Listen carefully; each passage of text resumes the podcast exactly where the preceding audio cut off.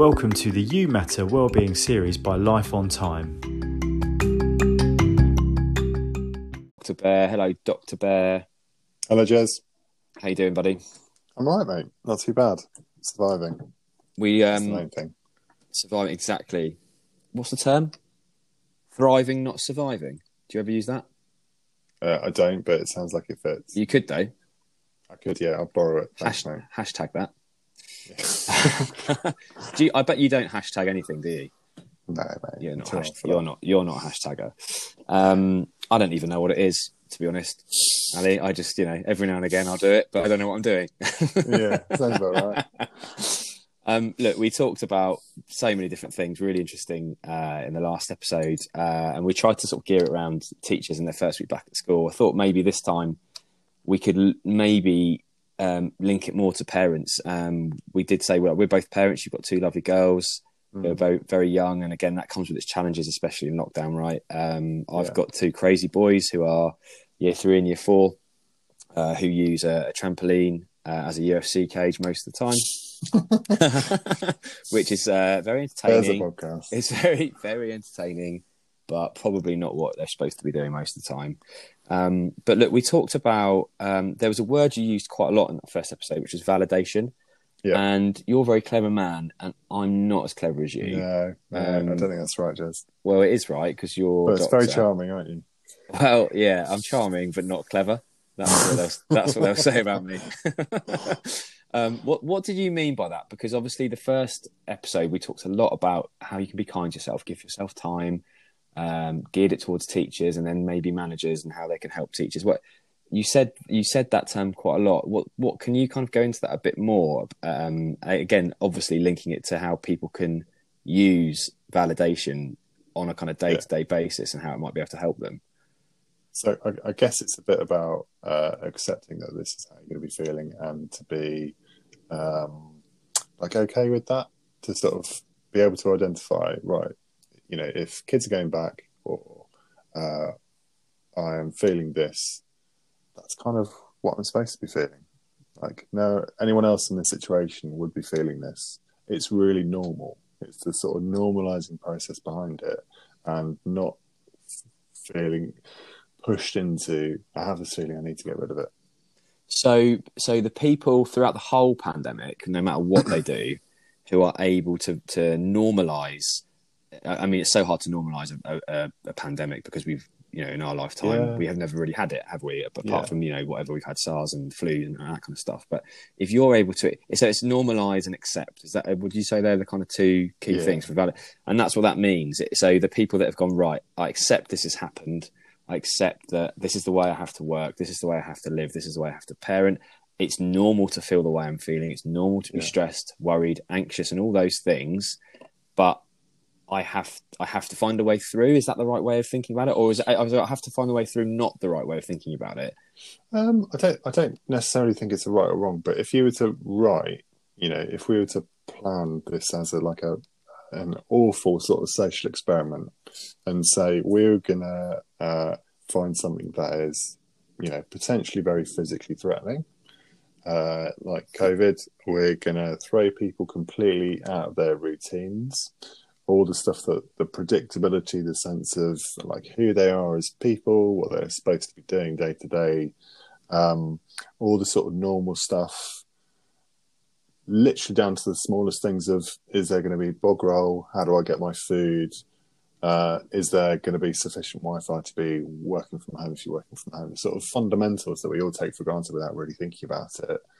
You take all of that away, and you make people sort of threatened by it, and all the resources are sort of taken away as well. So we can't meet up as easily with sort of friends, family. We can't exercise necessarily in a way. We might be like what whatever it is that helps people cope. To some degree, at least, I'd be really surprised if it wasn't affected. To then think, what, what would I really expect anyone else to be feeling right now? Like, okay, like genuinely thriving, kind of not feeling stressed at all. Who's that? Like, they're robots or what? Like, that just can't be a reality, can it? Interesting that because um, you're right. There are so working with some kids. I think some some actually really did thrive in lockdown. Mm. And I can't put my finger on why that is. I think those that have social anxieties or don't like being surrounded by people all the time Mhm. or don't like expectation, constant expectation. Because as a kid at school, you're constantly walking past teachers or seeing teachers in the classroom. Have you done this? Have you done that? Have you got your homework Yeah. in? Have you? So I think some actually did quite like that, but then obviously that's that's different because I guess it, yeah, it's a, it's quite a different experience for being a teacher to sorry, being a teacher well, and a parent and a you know school child. Yeah, yeah, of course. And again, you know, some of the I think about some of the boys, uh, and they've loved playing on the PS4 Mm. and not putting their clothes on, you know, wearing their Yeah. pajamas all day long and all that jazz. Yeah. So, but again, whether that you're not thriving, obviously you're not thriving doing that, but you're possibly in your head loving life because no one's you know pushing you and pushing you for stuff. So Right. yeah, that's an interest. That's an interesting, interesting point. That um, I mean, going sort of taking that across to parents. Then um, we said in the last episode that parents are now um, not back to normal, obviously, and it totally depends what they do for a job, whether they're working full time or whatever they're doing. But if they're if their kids are now back at school full time, Mm. um, and they we said in the last episode they potentially potentially have that little bit of extra time for themselves, or they could Mhm. do that. But then how they're going to probably be worrying a lot about the kids going back in. They're going to worry, you know, about about COVID. They're Yeah. going to worry about how they're feeling. They're going to be worrying about how they adapt to going back to school, about friendship groups, all that kind of stuff again Mm.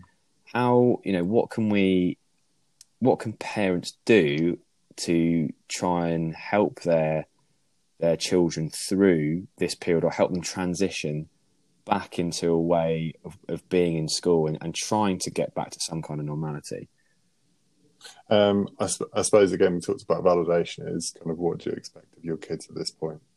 Like what do you expect them to be feeling? Like probably pretty tired because they're having to perform in a way that they didn't have to perform before. Probably a bit of excitement for getting to see their friends, getting the kind of uh, different type of liberty, being able to go out and socialise in a different way that they have done before. Uh, I suppose whatever it might be, it's sort of genuinely putting yourself in the shoes of your child and then perhaps understanding that they don't converse. They're not going to be in, they're not going to have the same perspective as you. So they might not be geared to the same level of threat. They might not be as invested in understanding perspective because as a child you tend to be more interested in not interested, but life revolves around you a lot more, particularly the, the younger you get. As you develop and mature, your interest and um,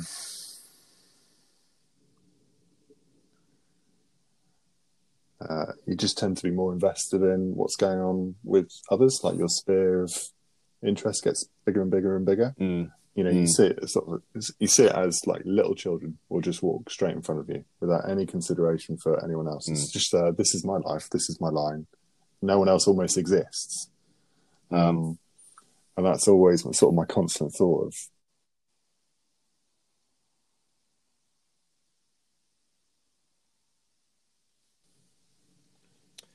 you when you say put you said i think you used the term putting yourself in their shoes if you're a parent and you've gone back to work physically gone back to work Yeah. then you can put yourself in the kids shoes can't you because you're probably feeling a bit weird Yeah. but then like you said you're an adult so you've got you've got the coping strategies probably Yeah. uh, more ingrained in yourself to be able to get on Yeah. um, teachers again making this link between teachers and parents and students if you're a teacher and a parent which obviously a lot of us are i'm one of them then you've just made me go well actually do you know what i'm pr- pretty sociable happy chappy Mm. but actually yesterday i didn't lo- i didn't want to be in Mm. a room of people having a cup of coffee i wanted to go off on my own Yeah.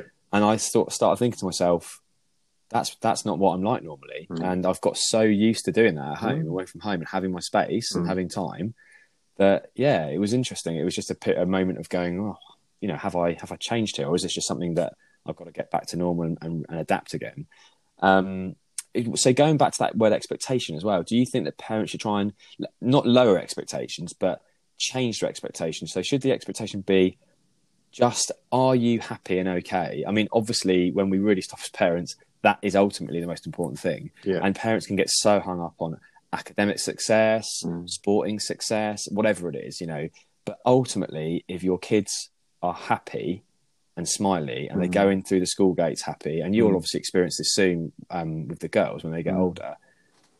You when you strip that all away, it doesn't almost it does matter, but it doesn't matter as much, does it? How well they're doing in their exams or their tests. Yes, it's important, especially for those specific age groups. They Yeah. need to get those grades to get into universities, colleges, wherever they're going.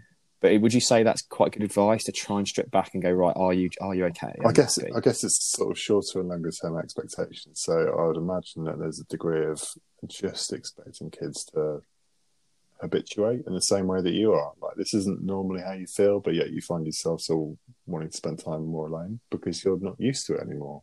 Same as kids need time to get used to finding their feet, even though this might be something they're kind of really familiar with. You might be with the same peers, same mates, same teachers, all the rest of it.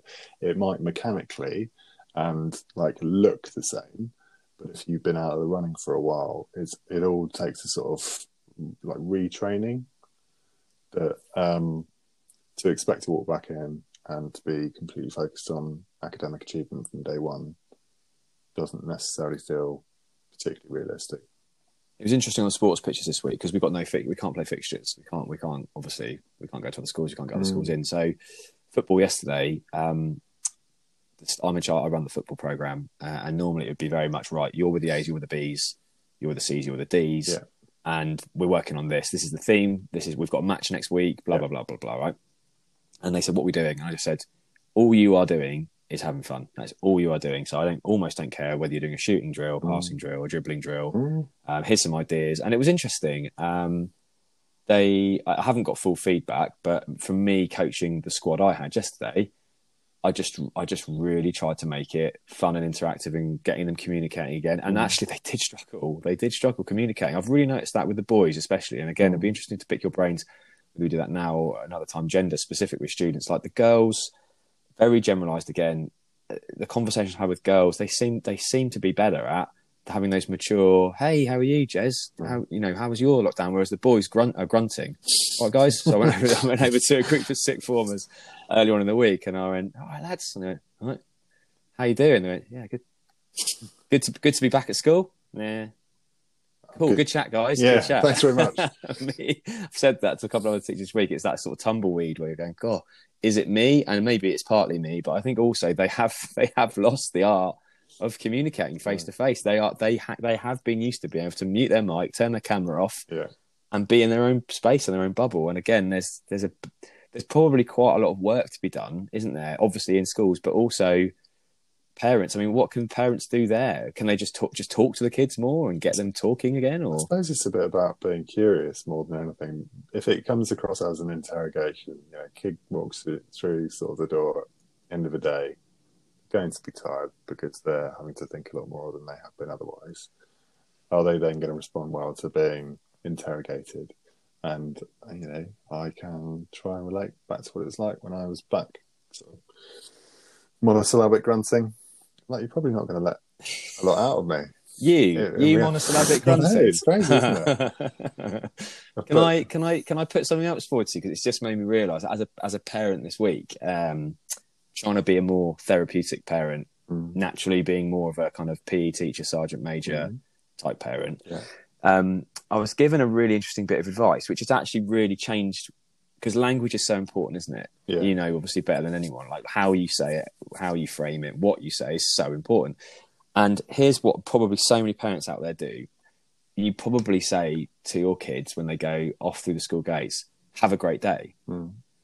And I was told that if I say to the boys, yeah, have a great day, that's pressure.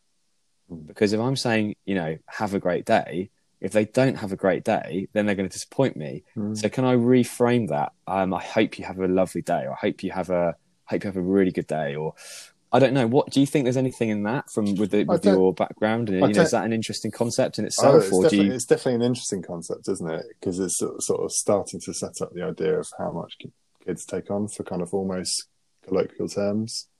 Like, have a great day. You don't really think about the content. It's almost like a this And that's- is what, and this that's is what not you bad. say. That- And that's not bad, is it? I'm not. Well, I'm not saying to parents don't say that because No. that's not a bad thing to say. But then you take that to the next level, don't you? And you go, have a great day. you know, make sure you do this, or make sure you do you get 80% in your maths test or you know if you put again it goes back to what you said at the start you've got to think about expectations at the moment and the expectation is if your kids are going in and they're relatively happy and then they're talking to their friends again then you're winning Yeah, and I guess it's sort of what ends up getting shortened. Like most of that sentence is probably missing it. Like there's a bit of, I hope you have a great day. Not yeah if you don't have a great day, I'm gonna. don't worry I, yeah so Yeah. yeah. it's sort of what's the function behind this? It's sort of this is my intent that I'm wishing you well. But Great. again, that just comes back to what you just said. What's the why? What's the function? Have you thought it through? But the other thing I wanted to say to you, don't want to overthink everything, do you? You I, don't I want just to to I be don't constantly. think I, I don't think you can be attentive and mindful to that much stuff like all No. the time. If you can, great, but it's probably going to cost you something. and again, that depends on your kids, right? Because if your kids are mentally tough and happy and, and, and you know flourishing and all that kind of stuff, you, they're probably not going to be bothered by that kind of stuff. But if your kids are struggling, and then you do have to think about some some simple fixes that might make a difference. And you know, I'm not saying that me saying I hope you have a great day has made a massive Mhm. difference to me saying have a great day. Yeah. But I am now, like you've just said, more mindful of the fact that I don't want to be, t- put, especially right now, I want to be putting too much pressure and expectation on them. Yeah. Um, because yeah, we, we it's going to take a long time for kids to get back to being happy and and okay um, with being in school physically, and they Yeah. probably underlying are still worried about a lot of them about COVID. It hasn't gone. Um, you know, Bear, just to let you know, you know this probably already. We're having, you know, we're having to shove the swabs. We're doing the lateral flow tests, Mm. shoving them up our noses twice a week. Kids are off Yeah. doing that in the middle of lessons. Yeah. Um, you know, it's it's really strange for them still. So, um, yeah, there's a lot of food for thought there. Look, I think we'll we'll wrap it up. I didn't Just know was anything just going to say one thing, just because I Yeah. think in terms of thinking about you know how you end up supporting or wanting your kids to flourishing, whether they're kind of doing well or whether they're not, it's sort of it switches because I think a lot of people feel a huge amount of responsibility for the well-being of their children, almost like they're exclusively responsible. And I suppose if you base it on like an outcome goal of uh, if my child is happy and okay, then I'm doing a good job. And I, th- I think that's a really difficult one to kind of manage because there's so many other variables that go into it, right? If you can then switch that from an outcome goal to a process goal, so what are the things that I can do that contribute to my child's well-being, rather than a uh, it's all down to me, can then set both you up and your kids up to be in a sort of far, far more manageable and realistic place in terms of expectations. So if I know that I can do this for my child, if I can be curious, if I can uh, validate kind of how they might be feeling and not try to pressure, whatever it might be, Mm, these are the steps that I'm planning to take. It's not like that's written in stone, and it might well No. change. What might be good now, or what, what your kids might have needed sort of pre-lockdown, might be very different from what they need now. But I guess the the intent is there, and I think that's that's what I would encourage people to focus on. I suppose. that's such a good that's such a good thing to finish on. Uh, don't concentrate because you could be the best parent in the world and not have the greatest outcomes from the kids. But like you say, if you're concentrating on the process and you're trying to do the right thing whilst making mistakes as much as you possibly can, Yeah. and again going back to the first episode, not beating yourself up if you do make mistakes here and there because we all do. I think that's a really good place to finish. Um, Bear, thanks so much again for your time and, and for all that advice and, and knowledge. Um, brilliant to talk to you. Look forward to talking to you again soon. Yeah, we'll see you next time, mate.